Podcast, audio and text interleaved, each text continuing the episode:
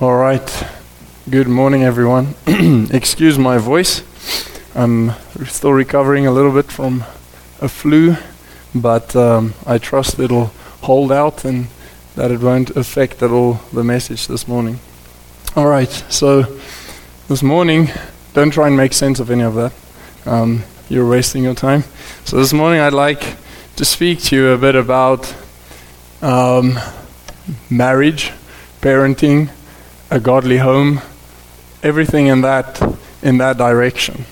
So I went and read some statistics. So if statistics not, is not your thing, then I'm sorry, but you need to sit through it in any case. But okay, so as we all are probably familiar with, the world is moving further away from Christianity and biblical principles that Christianity teaches. Um, marriage is no longer respected for the sacred union that it was created for. We see more and more people getting divorced and families broken apart. And so, parenting your children has become optional and even accidental. I see in some lives, some parents accidentally parent their children. And so, I say parenting your children has become optional. And by that, I don't mean having biological offspring. I mean, that's not being a parent, that's being a biological father or mother. Parenting has become optional. And I think a lot of the problems we see in society today is because of forsaken marriages, um, Bible forsaken marriages, and people having fallen away from God's Word. Now, this is a statistic from an American study that was done, and it says 40% of children growing up in America today are being raised without their fathers. 40%. About 40% of children who do not live with their biological father have not seen him during the past 12 months. More than half of them have never been in his home.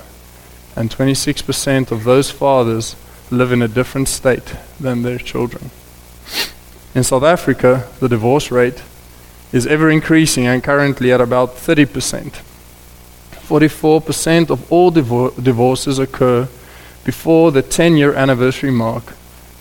And these are all ch- parents of small children. Before the 10 year mark, 44% um, of, of, of 44% of all divorces occur before the 10 year mark. And if you think about it, 30% of marriages end up in divorce. I mean, that is, that is all of the people on that side and half of this that ends up in divorce. And of many times young children. But this, this 44% under the 10 year mark is alarming to me for, for two reasons. The one is those are young children left or that grow up in broken homes. But the other reason is that means 56% of marriages fail after 10 years. And so people who know each other, who have supposedly befriended each other and supposed to be like sure on their foundation, those marriages also fail. Now, what effects do these broken homes have on these children? Now, the first thing I want to read to you about is um, this is I have to state this because we live in a society where people are very easily offended. So this is studies that have proven this. Okay, it's not my opinion. Please. All right. First thing, homosexuality. The lowest rate this is a quote. The lowest rate of lesbian behavior, 4%, occurred among women who grew up in intact married families. For those who grew up in unmarried or step families or divorced single parent families or always single parent fam- um, households, the rates were significantly higher at 6.6%, while it was the highest by far, 9.6%, amongst those who grew up in households where the girl's mother cohabited with a man who is not her father. So, in other words, the more the home gets broken, the higher the rate you find of homosexuality.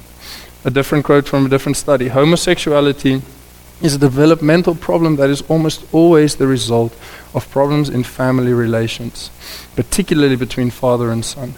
As a result of failure with father, this includes the absence of a father, the boy does not fully internalize male gender identity and develops homosexuality.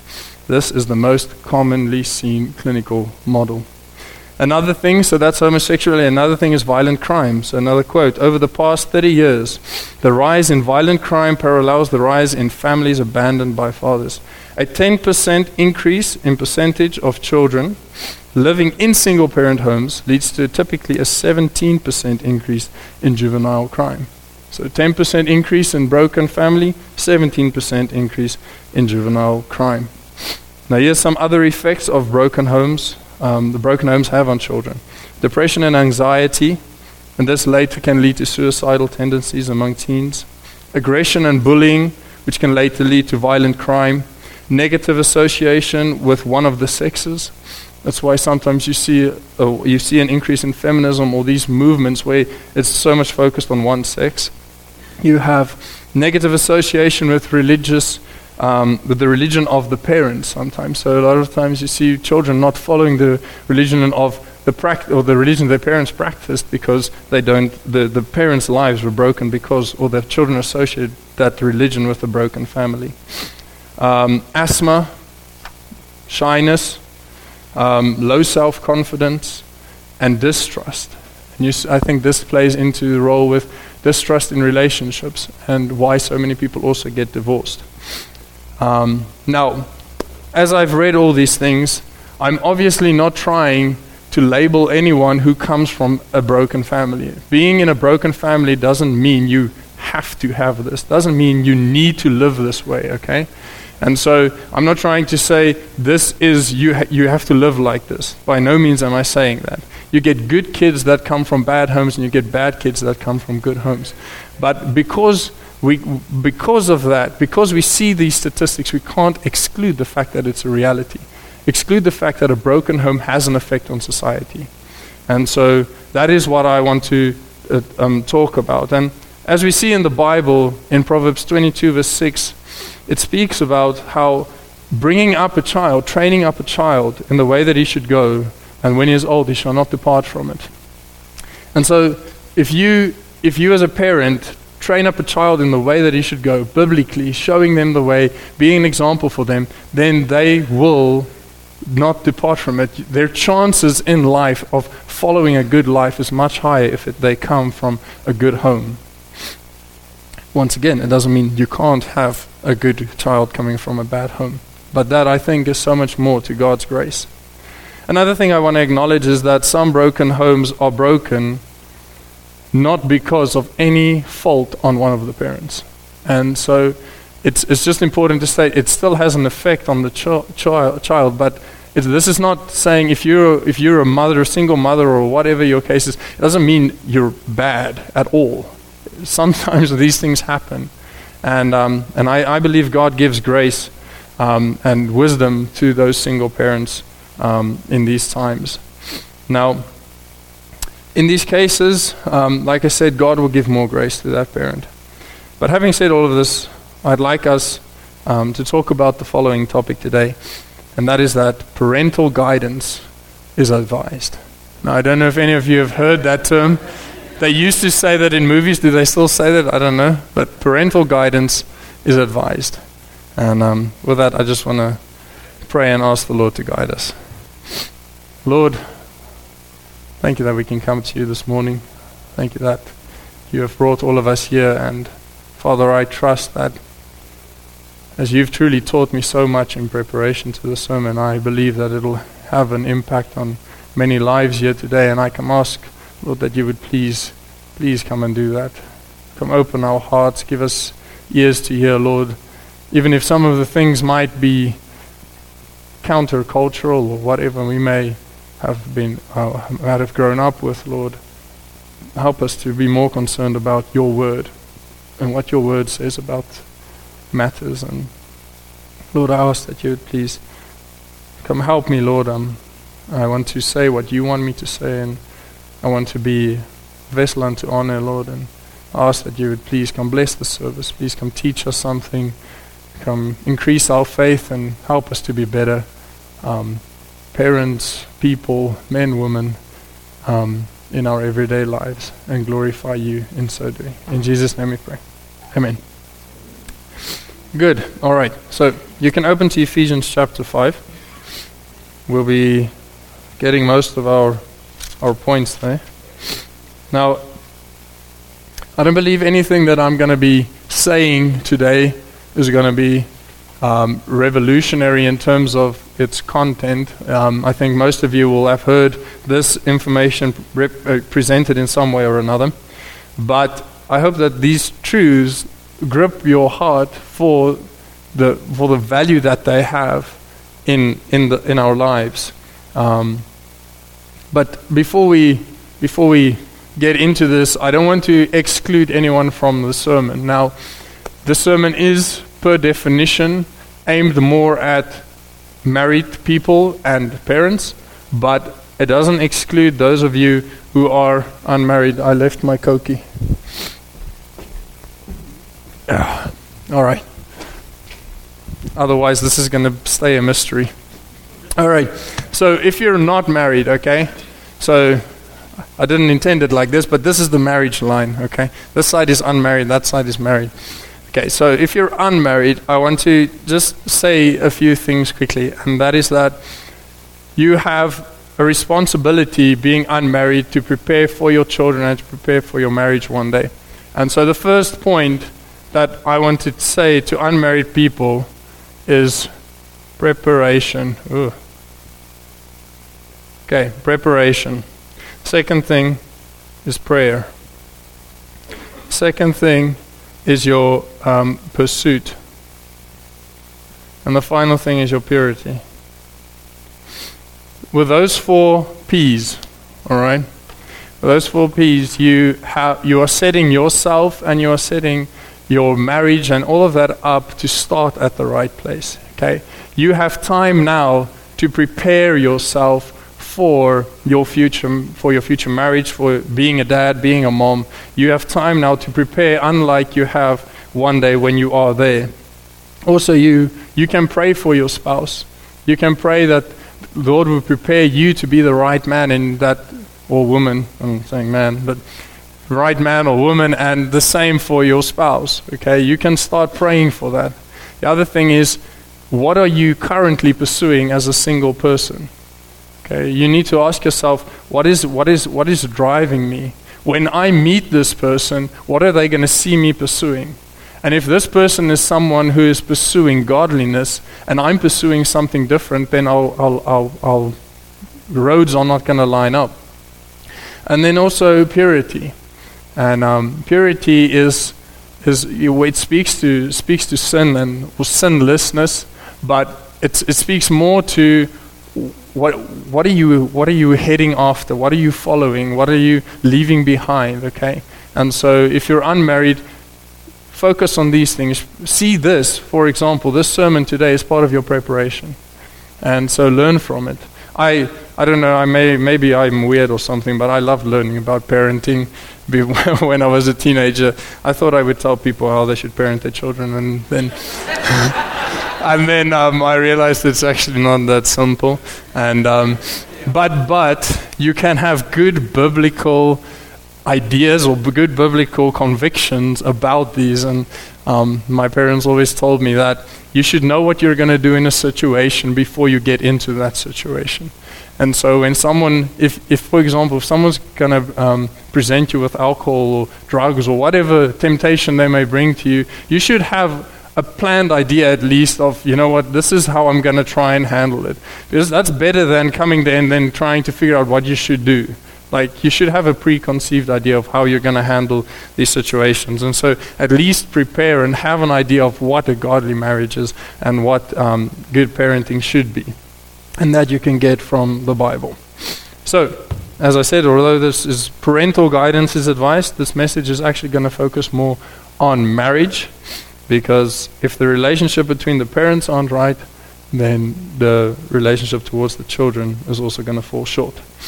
Now, Ephesians chapter 5 and verse 22. We're starting nice, nice, nice in a controversial spot. Okay. So, wives, Submit yourselves unto your own husbands as unto the Lord. For the husband is the head of the wife, and Christ, Christ is the head of the church, and he is the Savior of the body. Therefore, as the church is subject unto Christ, so let the wives be to their own husbands in everything. Husbands, love your wives, even as Christ also loved the church and gave himself for it, that he might sanctify and cleanse it with the washing of water by the word, that he might present to himself a glorious church, not having spot or wrinkle or any such thing, that it should be holy and without blemish. So ought men to love their wives as their own bodies. He that loveth his wife loveth himself. For no man ever hated his own flesh, but nourisheth and cherisheth it, even as the Lord the church. So, the first thing I want to speak of is the foundation of the marriage. So, what we what we just read is actually the role of the husband and the role of the wife. But before we get to the role of the husband and the role of the wife, there needs to be a foundation. And the foundation I called here is S cubed. Okay? Three S's. So it's salvation, sanctification, and service. Now, we read here in verse from verse 22 down, we read about the role of the wife and the role of the husband. But turn back to the beginning of the chapter, chapter 5, Ephesians 5. Let's read verse 1 to 3. It says, Be therefore followers of God as dear children, and walk in love as Christ also loved us and hath given himself for us an offering and a sacrifice to God for a sweet smelling savour. But fornication and all uncleanness or covetousness, let it not be once named among you, as becometh saints. So that, that as becometh saints means as is proper amongst saints. Okay? So this is not written to a husband or a wife, it's written to a Christian. It says, followers of God, okay? Dear children. Then it says, walk in love. Look at the sacrifice of Christ that was given, given for us. And then it says, But fornication, uncleanness, and um, um, covetousness let not be once named among you. So you can see there's, there's salvation. You can see there's a sanctified life. It's someone who's trying to live purely, someone who is being cleaned by the word. And then you also see that there's service. You see him walking or not following this, this, this way of the world. Look at um, verse 8 it says, For you were sometimes in darkness, but now are ye the light of the world, uh, uh, now the light in the Lord. Walk as children of light. There's your walking, there's service.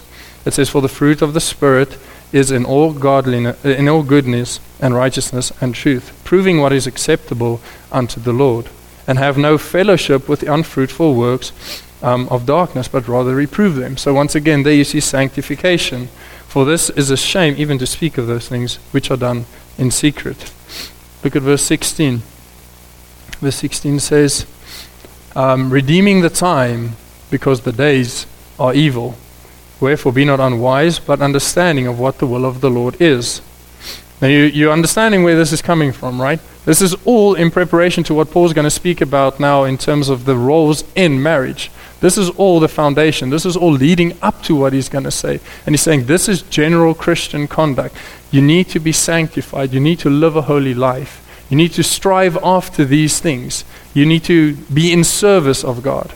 Okay, so verse 18 And be not drunk with wine, wherein is excess, but be filled with the Spirit, speaking to yourselves in psalms and hymns and spiritual songs, singing and making melody in your heart to the Lord, giving thanks always for all things unto God and the Father in the name of the Lord Jesus Christ, submitting yourselves one to another in the fear of God. Now, if this is your foundation, okay, if your foundation is this where you are you are submitting yourselves one to another, you are you are humble, you are singing praises to God together, you are serving God, you are striving to, to follow after God, you're, you're preparing your, your pursuit and your purity, all of that, if, if that is the foundation of your marriage, then you can then we can start looking at the roles of the men and the women because the foundation is there. And so when I'm this is a foundation. If you didn't know. Okay.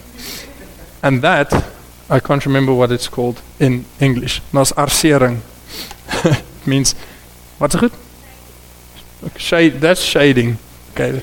shading for the foundation. So there's our foundation. We're going to be building upon that. Okay, so your foundation is salvation, sanctification, and service. You'll be familiar with these verses, but 1 Corinthians 15:33 says, "Be not deceived; evil communication corrupts good manners." If you are in a relationship, whether it's now to marry that person or just a general relationship, those if those those relationships are not godly relationships, it's going to corrupt your good manners. And so there's the prerequisite for marriage is marrying a godly person.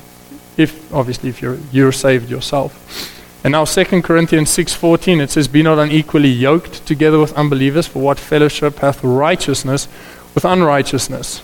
So righteousness being saved, unrighteousness not being saved. What communion hath light with darkness? What concord hath Christ with Belial? Or what part hath he that believeth with an infidel? An infidel is an unbeliever.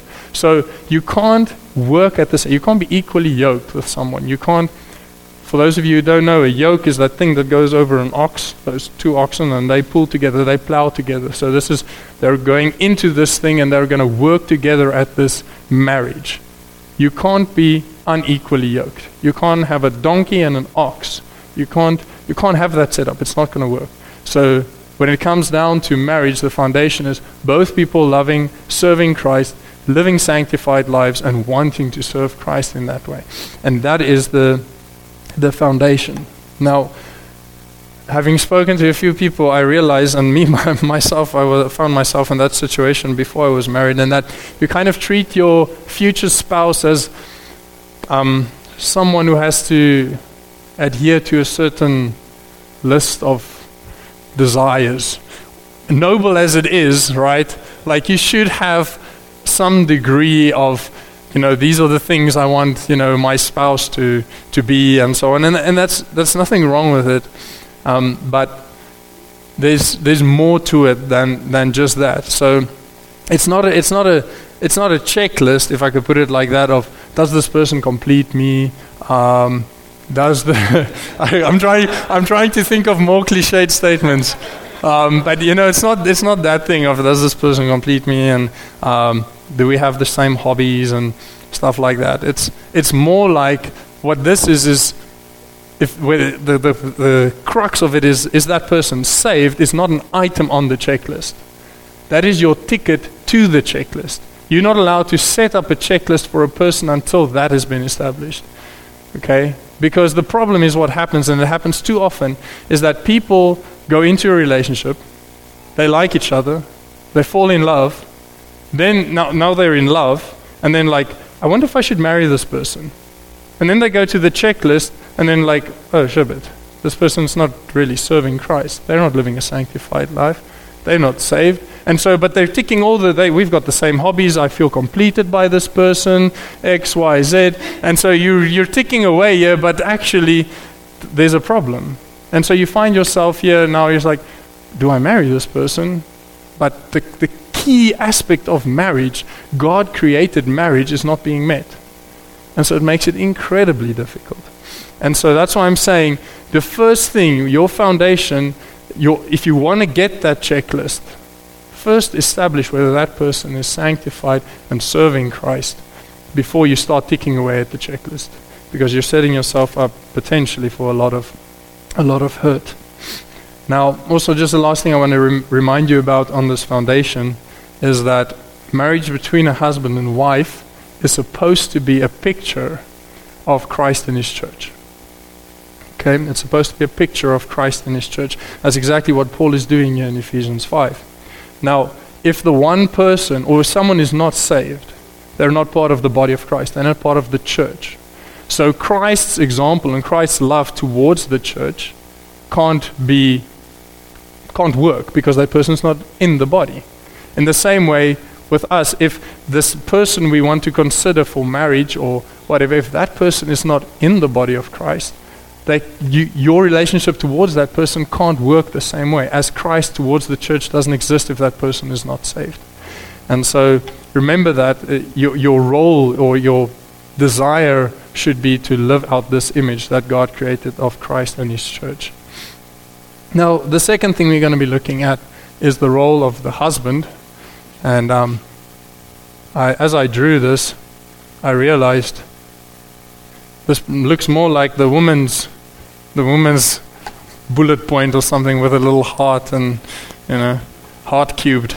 So the heart cubed obviously means love cubed. Okay? So we're going to look at three aspects of love. I just want to read you something quickly, another statistic. Um, a survey in the USA found fathers to be highly influential in church attendance.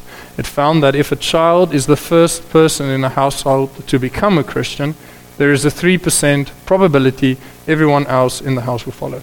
So, mother and father not saved, son or daughter gets saved, 3.5% chance that the whole family will become Christian. Okay?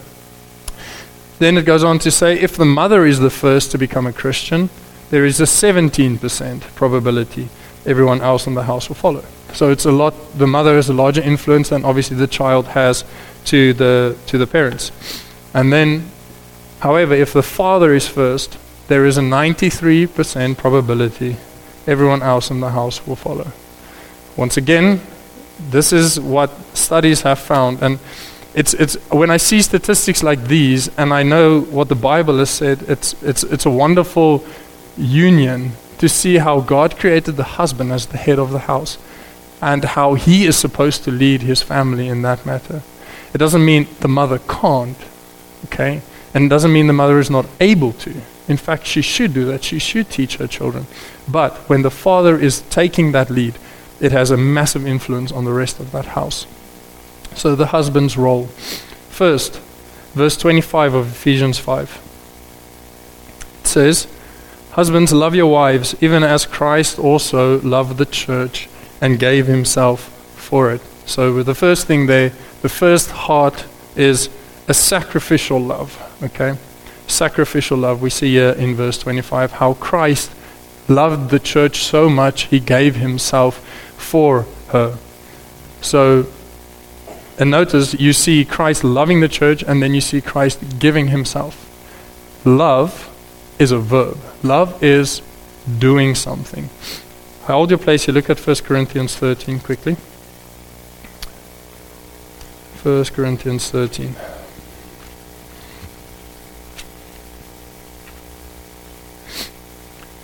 Okay, and we'll read from verse 4, 1 Corinthians 13, verse 4. It says, Charity suffereth long. Charity is kind. Charity envieth not. Charity vaunteth not itself. It is not puffed up. Now, if you read this, right, and you have an idea of what Hollywood says love is, and then you read this, and you're like, oh, are we talking about the same thing? Because what's kind of promoted is this fluffy feeling that overtakes you, and you, it's just, I don't know, fireworks and stuff going on. But this, it's suffering long, it's kind, it envies not, it vaunts not itself, it's not puffed up. It does not behave itself unseemly, it seeketh not her own, it's not easily provoked, it thinks no evil. This is all actions, this is all counter fleshly actions. This is giving of yourself. This is saying, I need to humble myself. I says I need to be kind. I need to not envy. I need to not be puffed up. It's a, it's it's sacrificial on on the side of the person acting out this love. Okay? And so that's the type of love that a husband should have towards his wife. This is the love that Jesus came to show us. He washed his disciples' feet. He didn't have a place to stay. He, although he's God. As Francois preached last week about how in Philippians 2 the wonderful picture of how Christ, who is God, humbled himself and became a servant. Like that picture of sacrifice is the sacrificial love a husband should have towards his wife. And we need to follow this example of Christ. So we need to sacrifice our pride, our culture, culture being the man is, you know, the man. And um, we should we should we should put our women in our in their place, you know that type of thing. Put away your pride, put away culture, put away all these things, and have that mind, that Philippians two mind of being in the like how Jesus was in the form of God. He he thought it not robbery to be equal to God, and how he humbled himself. He became a servant, and he humbled himself to the point of the death of the cross. And there's a complete sacrifice. There was no pride involved in that. And so I thought to myself as I was going through this, I okay, now the Bible says this is what must happen, right? But why? Like, why must this happen? And what kept Jesus on the cross? What kept Jesus give he's that that's the point of sacrifice, right? What kept him there? In Hebrews 12 verse 2, it says it was for the joy that was set before him. The joy that was set before him. And so you sacrifice yourself for your wife as the husband for the joy that is set before you of presenting this wife blameless, holy, as we'll see in verse 26 and 27 now. That is what keeps you doing that. So, not just the command, but also the joy that is set before you. And so, my question to all of us men is what or when was the last time that you willingly sacrifice something for your wife? Sacrifice something that was very important to her um, or very important to yourself for her. Now, the second heart is a sanctifying love. Look at verse 26, Ephesians 5, verse 26. Sorry. It says, That he might sanctify and cleanse it with the washing of water by the word, speaking about Jesus towards his church, that he might present to himself a glorious church, not having spot or wrinkle or any such thing, that it should be holy and without blemish. So here we see the husband's role as Christ's role in the church, in how he leads us and how he, we are conformed to the image of Christ, and through his word become, become more and more like Christ. He wants his church to follow in the example that he set. In the same way, we as husbands, we have a responsibility in the sanctification of our wives as Christ has towards the church.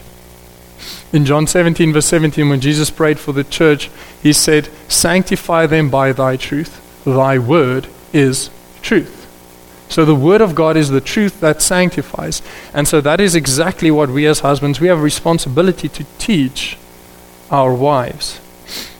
And when I say teach your wife, it doesn't mean you sit her down and you are going to give her a lesson. No, sometimes, okay?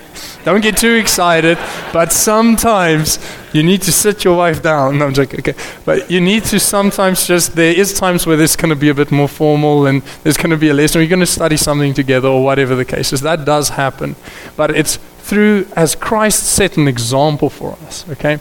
Everything that, yes, he did sit down and teach his disciples, definitely. He did do that. But his life, was an example. When the disciples were preaching, we see in Acts and in, in Antioch, in, in Acts 11, it says that the disciples were first called Christians in Antioch. They were called Christians. Why were they called Christians? Because when people looked at their lives, it imitated Christ's. And so, as we as husbands, we need our lives need to imitate that of Christ's. In that, so that when our wives look, they see what example there is to follow. And yes, there will be cases where, like I say, it will be teaching, where it will be washing of the word as it's spoken of here. But it's also through your example. And remember, you as a husband, you have a head which is Christ. Okay, your head is Christ.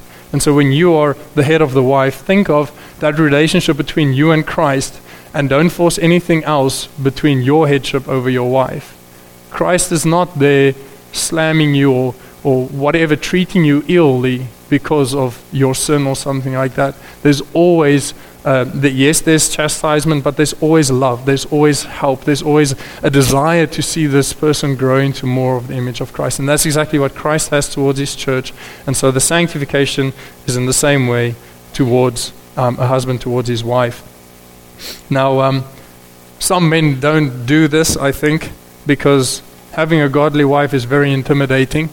And um, if you have someone who is constantly knows what is wrong with what, you're doing or expects a certain standard of living from you, that is a very good thing to have as a husband. That's actually a blessing, but it's intimidating at the same time because your standard constantly needs to be that one up, if I could put it like that. And so it's, it's, it's actually a beautiful thing how, this, how it works, how God put it together, and how the one actually just lifts the other one up and you grow together um, towards Christ. But don't, don't, out of fear of your God, becoming, I don't want to say a know it all, but of your wife becoming knowledgeable in the Word of God. Don't, for fear of that, um, put that aside. And then, lastly, the third love is a nourishing love. Let's read um, verse 28. It says, For so ought men to love their wives as their own bodies. He that loveth his wife loveth himself. For no man ever yet hated his own flesh but nourished and cherished it, even as the Lord the church. So we see a nourishing love. We see now what does it mean for a husband? When I read this, I, I used to get like, what does it mean to love myself? And you know, loving yourself and it means you love your wife. Like, but essentially, what that means, this this nourishing aspect of it, it means to, if you will feed yourself, if you will take care of your needs, then take care of your wife's needs. It's it's nourishing. And this word cherish here actually means, and that's weird, but it, it means to warm with body heat. And it, to cherish some, it's like a, a, bird sitting, you know, on her eggs in the nest. You know, it's, it's warming, it's, it's, it's covering, it's, it's protecting, it's just loving on that person. And so this, this nourishing love, it means you need to, you need to provide for your wife. It, as you provide for yourself your needs, your desires to do things, to go places, to have experiences, to eat, to like in that way provide. She has needs, emotional, spiritual, physical. And you need to provide in that same way for her. In 1 Timothy 5, verse 8, it says that. Um, did I not write it down? Yeah. Oh, no, I did. But if any provide not his for his own, and especially for those of his own house, he hath denied the faith and is worse than an infidel. Now, it is expected of you to provide. As a husband, you need to provide. Provide that safety, provide that shelter, provide that warmth, provide that, um, that, that leadership that she needs. Now, I'm playing connect the dots. This is, this is a house. It is not a home yet because there's no mom. but that is what the man provides, okay? This is this is shelter, this is warmth, this is safety. This is everything that the man should provide for his wife. And a place in which sanctification can happen. And so that is the sacrificial, sanctifying, and nourishing love of a husband.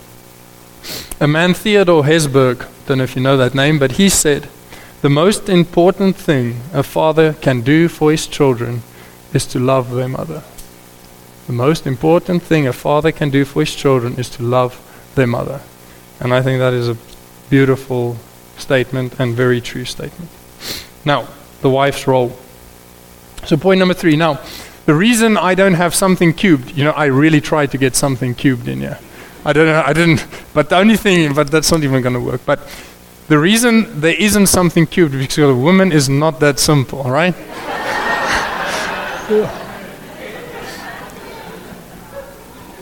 you can't. You, you, there, you, there's no, no formula. There's nothing I can put there. So there's, the, there's just the role of the wife. Okay. Now I know this is a, some of the things. This is a sensitive issue in today's culture, um, and I am by no means trying to to play down or what you know make make light of it. Um, but I do feel that primarily um, what we are concerned about is not being necessarily culturally correct, but being biblically um, correct. Um, and that is what the church is called to. So, but also at the same point, when we we're going to be looking at the word submission and um, um, and that, but if we if we're truly honest with ourselves, what was just said about a husband is also slightly countercultural. Men don't live this way. Men don't treat their wives this way. So it's also an admonition to men as much as it is to women. So now, here is my best attempt to give you the biblical view of men and women.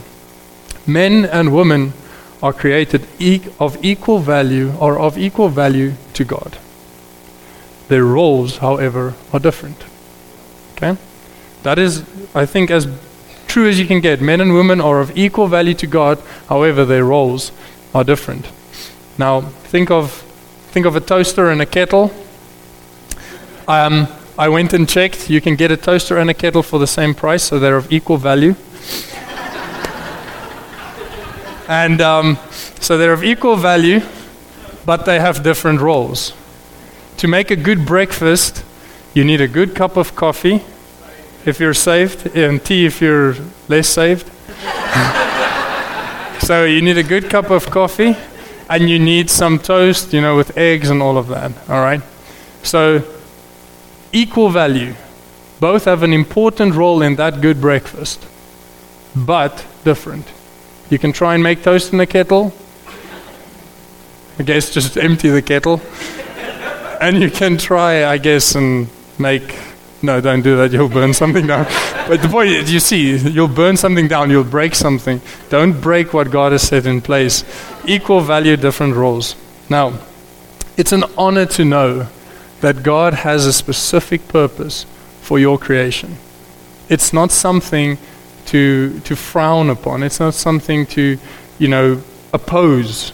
It's something that should, you should say, wow, God created me as man, me as wife for a certain purpose, and I can search that and I can find that and I can do that and please God in doing so.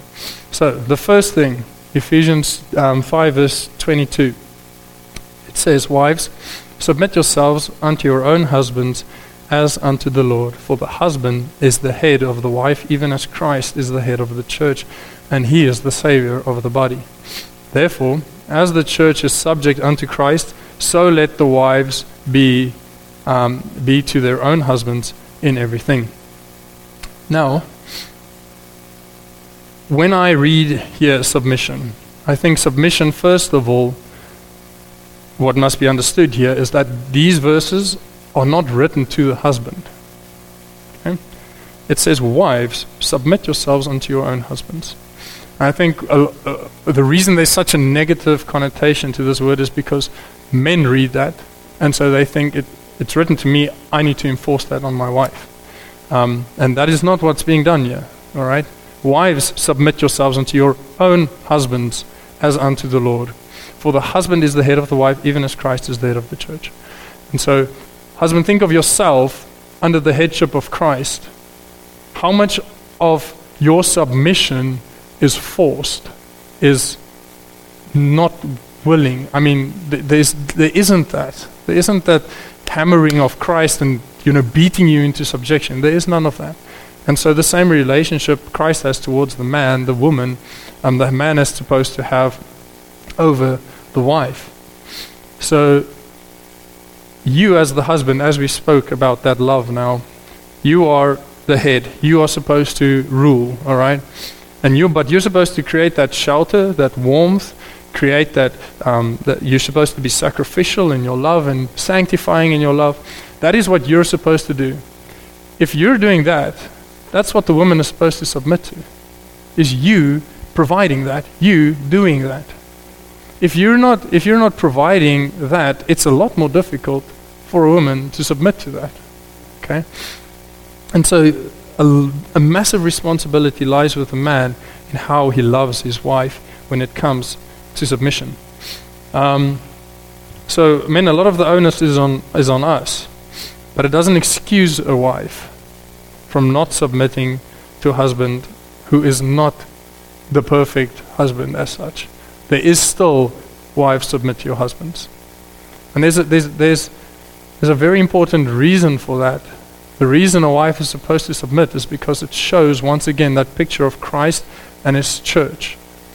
If you're going to win over your husband, now I hope that a husband who treats his wife pure, um, poorly is not saved. Okay?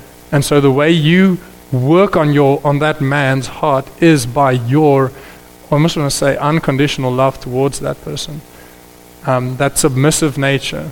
And now there are cases where it's not that easy, it's not that plain, clear cut, but in general terms, in a Christian society, wives are to submit themselves to their husbands, but husbands, you are supposed to provide that structure in which a wife can submit herself to.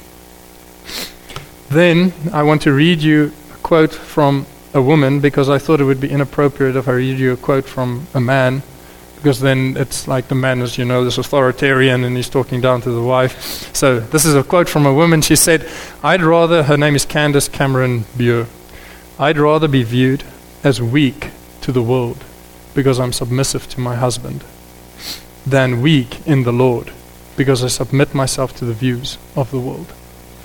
Because essentially you're submitting yourselves to one or the other, right? You're either going to submit yourself to what the world is saying must be, or you're going to submit yourself to what God is saying must be. So, that's, that's I think it's a, this quote speaks a lot to the, the current situation we have in the society. So, the first thing for a wife, I can't say are three things. So, the first thing is submission. Second thing is be your husband's enabler. Enabler. That is play on the word help okay?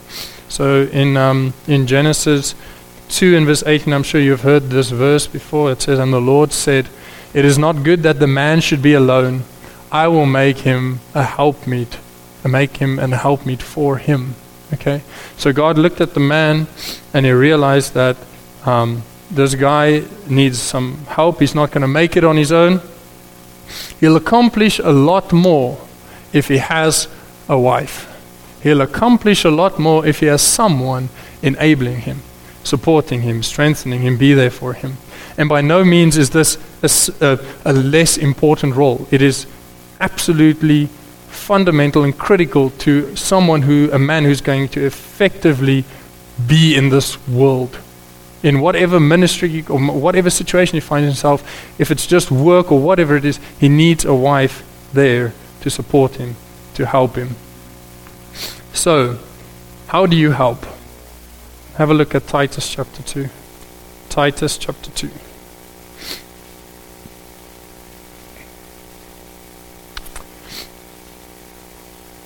So, be your husband's enabler. Now, the first thing is how do you help?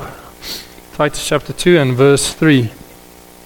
It says, The aged woman likewise, that they be in behavior as becometh holiness, not false accusers not given to much wine, teachers of good things, that they may teach the young women to be sober, to love their husbands, to love their children, to be discreet, chaste, keepers at home, good and obedient to their husbands, that the word of God be not blasphemed. So, one way in which you can help your husband is by loving him. We see that there in verse 4 to love their husbands. And another way in which you can do help your husband is by bringing up godly children. It says there to love their children, and then it says to be keepers at home. And to, in other words, to, to nurture for that man's children as well as yours. Like there's a, a, a, fundamental role a woman plays in the upbringing of a child, in the support of that husband. So that love and that teaching um, role that a woman has. And then, of course, this is a house. So you need to make this. I'm not going to write it. I was going to write your house home, but that's too much to write. You need to make this house a home. And so you need to, it needs to look a bit more. Sorry, the last time I drew a home was in kindergarten. Those are windows. That's a door. And so you make the building, right? A home. You make the shelter, the walls, the, the emptiness, you make that structure that's been provided by the husband, you make it loving. You make it a place in which children can grow.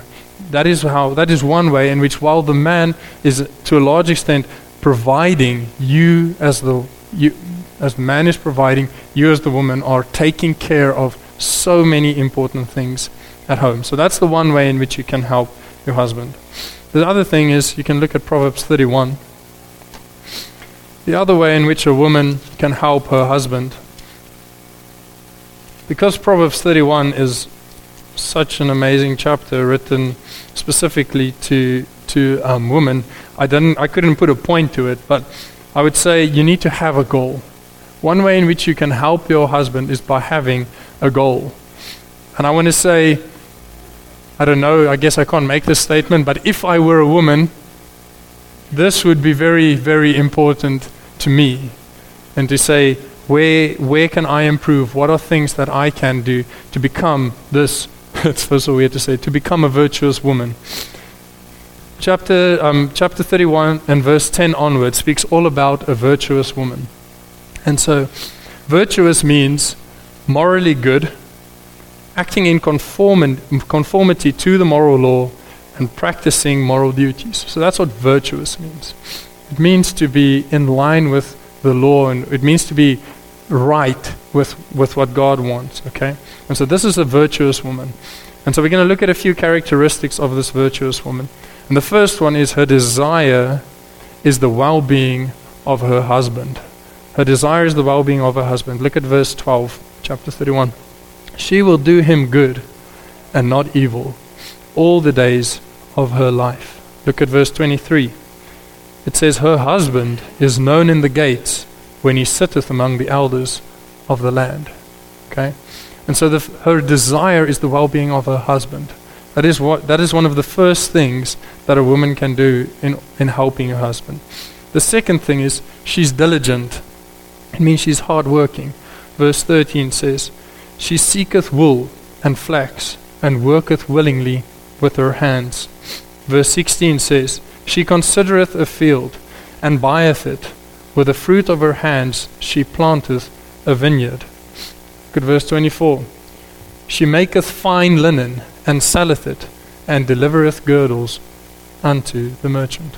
She's diligent. She's she's hardworking. She's she's she's not lazy. This is a way in which is a great help to a husband is to know that your wife is doing something. Not because you are telling her to do something, but this is this is what a virtuous woman does. She has a desire to add value to the home. The third thing is she's unselfish and caring. Look at verse 20. She stretcheth out her hand to the poor, yea, she reacheth forth her hands to the needy. She is unselfish and caring. The fourth thing, she meets the family's needs.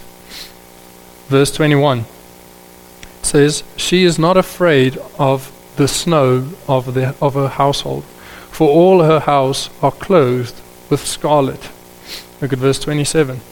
She looketh well to the ways of her household, and eateth not the bread of idleness. Once again, she's not idle, but she is she meets the needs of her family. She's there to make sure that everyone is warmly dressed. They have food. And I mean, when I think back of my mom, it is obviously that's one of the main things I am so thankful for. Is she'd always care for your well-being, and that is one aspect of a virtuous woman. Um, and that is a major help to a husband. That husband doesn't have that additional care, right? Um, fifth point, she speaks the truth in love. Look at verse 26. It says, She openeth her mouth with wisdom, and in her tongue is the law of kindness. So when she speaks, she speaks wisely and she does so kindly. And I think that's, to me personally, is one of the most beautiful aspects of a woman who can speak the truth in love in this way. And then the sixth point, she is worthy of her reward. Verse 28 says, Her children arise up and call her blessed. Her husband also, and he praiseth her. And verse 31 it says, Give her of the fruit of her hands, and let her own works praise her in the gates. So we see clearly how there are quite a few things. And, you know, the, a lot of the, the modern feminist movement speaks how women are oppressed under men. And, you know, it has been wrong. There have been things like that. But if you read this, women have such a wonderful um, role and liberty to, to fulfill. And so I think God has in no way oppressed women, and He has given them a beautiful role to fulfill. And this is one of the ways in which you can, by, or one of the ways in which you can find that fulfillment is by being your husband's enabler. Now, men, consider this type of woman. Wouldn't this make it easier for you to love? provide, cherish, cherish a woman like this? Don't you want your children to grow up in this environment? A woman who desires the well being of her husband. She's diligent, she's unselfish, she's caring, she meets her family's needs, speaks the truth in love. Don't you want your children to have those characteristics as they grow up? Don't you want them to be saturated in that environment? So it'll be a lot easier for you to love a woman like this. Okay? And woman, wouldn't it be a lot easier to submit and love a man like that who is sacrificial, who is who cares about you deeply, who nourishes you, who sanctifies you. But it all starts with the proper foundation. Because if there's no foundation, that house is not going to remain standing. And that's what we see with divorce. If there's no structure, there's nothing to make a home of. Okay? And so each one of these aspects need to form together to form this, this, this beautiful picture of the home that God has created for children to grow up in. And so if each, um, each person decides to take on the responsibility that they are given by God as a husband to love in such a way and as a woman to love in such a way and to live in such a way, if, if both people are doing that, it makes it a lot easier for those two to be in harmony.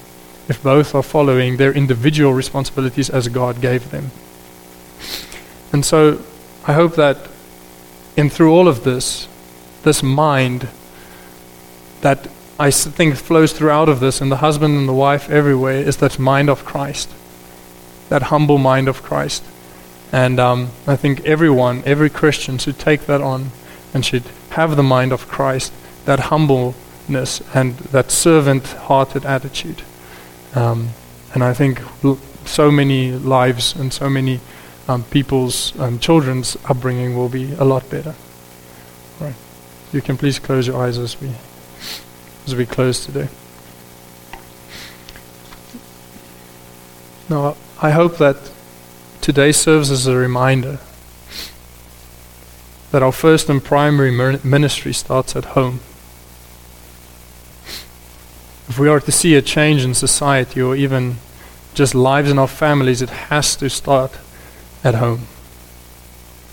Perhaps it's time for you to check your foundation. Is there any need for some attention to your foundation? If you're unmarried, you have the opportunity to build the right foundation from the start. Do you have the correct ingredients? Salvation, sanctification, and service. And find someone who will help you to build correctly your four P's the preparation, prayer, pursuit, and purity. But, husbands, I want to remind you of this quote. The most important thing a father can do for his children is to love their mother. Love her sacrificially, love her sanctifyingly, and love her nourishingly. Wives, I remind you of this quote. I'd rather be viewed as weak to the world because I am submissive to my husband than be weak in the Lord because I submit to the views of the world.